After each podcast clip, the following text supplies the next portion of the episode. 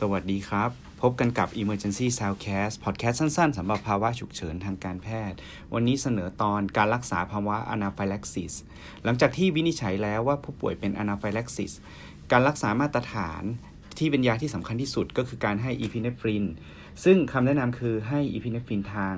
กล้ามเนื้อนะครับ กล้ามเนื้อที่แนะนำที่สุดก็คือบริเวณหน้าขา ซึ่งเป็นบริเวณที่มีเลือดยังเลี้ยงดีอยู่ แม้ว่าจะเกิดภาวะช็อกก็ตาม ขนาดที่แนะนำคือจุด3ถึงจุด5มิลลิกรัม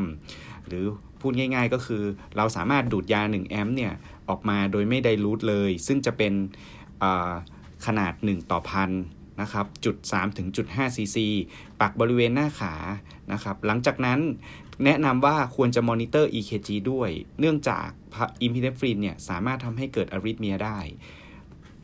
สังเกตอาการไปประมาณ 5 นาที หากไม่ตอบสนองสามารถซ้ำได้ 2-3 ครั้งนะครับหากว่าผู้ป่วยยังคงไม่ตอบสนองต่อการให้อีพิเนฟริน ยังคงมีภาวะ anaphylaxis อยู่ ก็แนะนำว่าเราอาจจะให้อีพิเนฟริน หยดทางหลอดเลือดดำได้ โดยขนาดที่แนะนำเนี่ยก็คือ 1-4 ไมโครกรัมต่อนาที โดยเราจะให้อีพิเนฟริน 1 ampนะครับหรือ 1 มิลลิกรัม ผสมกับ5% d e x t o s e water 250 cc นะครับ โดยเราจะ drip ใน rate 15-60 cc per hour เราก็จะได้ rate เท่ากับ 1-4 ไมโครกรัม per นาทีพอดี แต่หากว่าผู้ป่วยเนี่ยยังคงไม่ตอบสนองและมีภาวะ anaphylaxis ที่รุนแรงมาก เช่น BP ดรอปหายใจเหนื่อย บวมรุนแรงนะครับ หรือมีภาวะทาง airway เราก็แนะนำว่ามีหนังสือ recommend ไว้ว่าสามารถให้ 1 ต่อหมื่นจุด1มิลลิกรัมนะครับ ก็คือผสมอีพิเนฟรินเนี่ยนะครับ เป็น เป็นร้อยเท่า แล้วก็ดูดมา 10ซีซีแล้วก็ push เข้าไปได้นะครับ โดยที่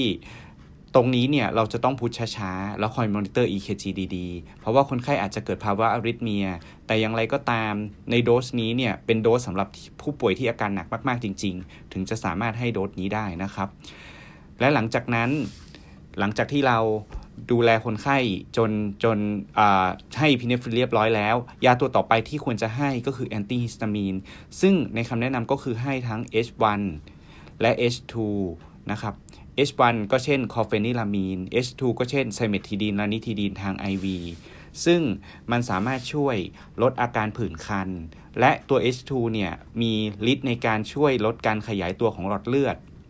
ทำให้ความดันโลหิตต่ำเนี่ยเกิดน้อยลงได้ นะครับคำแนะนำก็คือให้ chlorpheniramine เนี่ย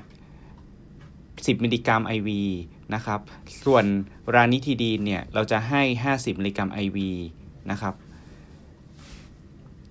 ยาตัวต่อไปที่ควรจะให้ก็คือกลุ่ม corticosteroid ยา corticosteroid เนี่ย ถึงแม้ว่าจะไม่มีการ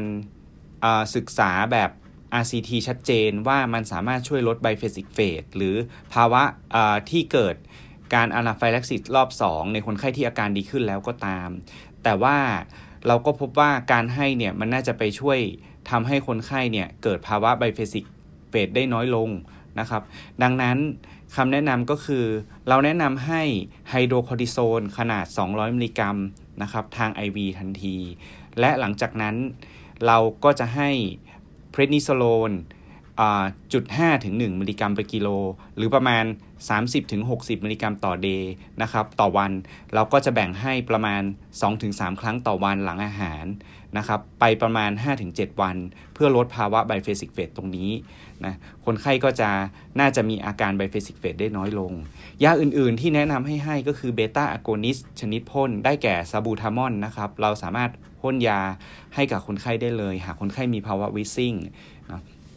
และถ้าผู้ป่วยมีความดันต่ำเราสามารถจะ load IV fluid ประมาณ 500ถึง1,000ซีซีได้ให้กับคนไข้เป็น isotonic crystalloid นะครับในประมาณ 10-15 นาที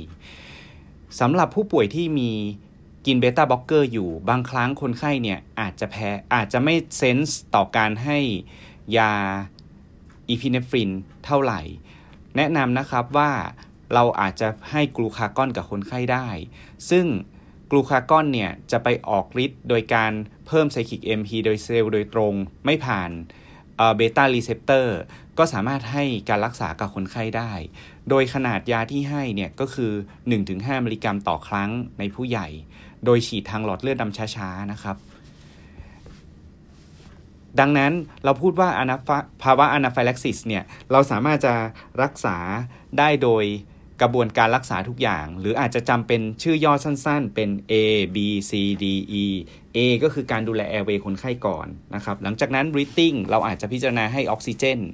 แล้วก็อาจจะให้เบต้าอะโกนิสนะครับ ต่อมาตัว C ก็คือแนะนำให้โหลดน้ำอาจจะยกขาสูงเพิ่มเติม ส่วนตัว D นั้นคือ decontamination ก็คือการ เอาสารพิษออกจากร่างกาย ซึ่งโดยส่วนมากคำแนะนำก็คือ เราแนะนำให้เอาเหล็กในหากคนไข้มีเหล็กในติดอยู่กับตัวนะครับ โดยอาจจะใช้สกอตเทปแปะแล้วดึงออก หรืออย่างที่ 2 ก็คืออาจจะใช้การ์ดอะไร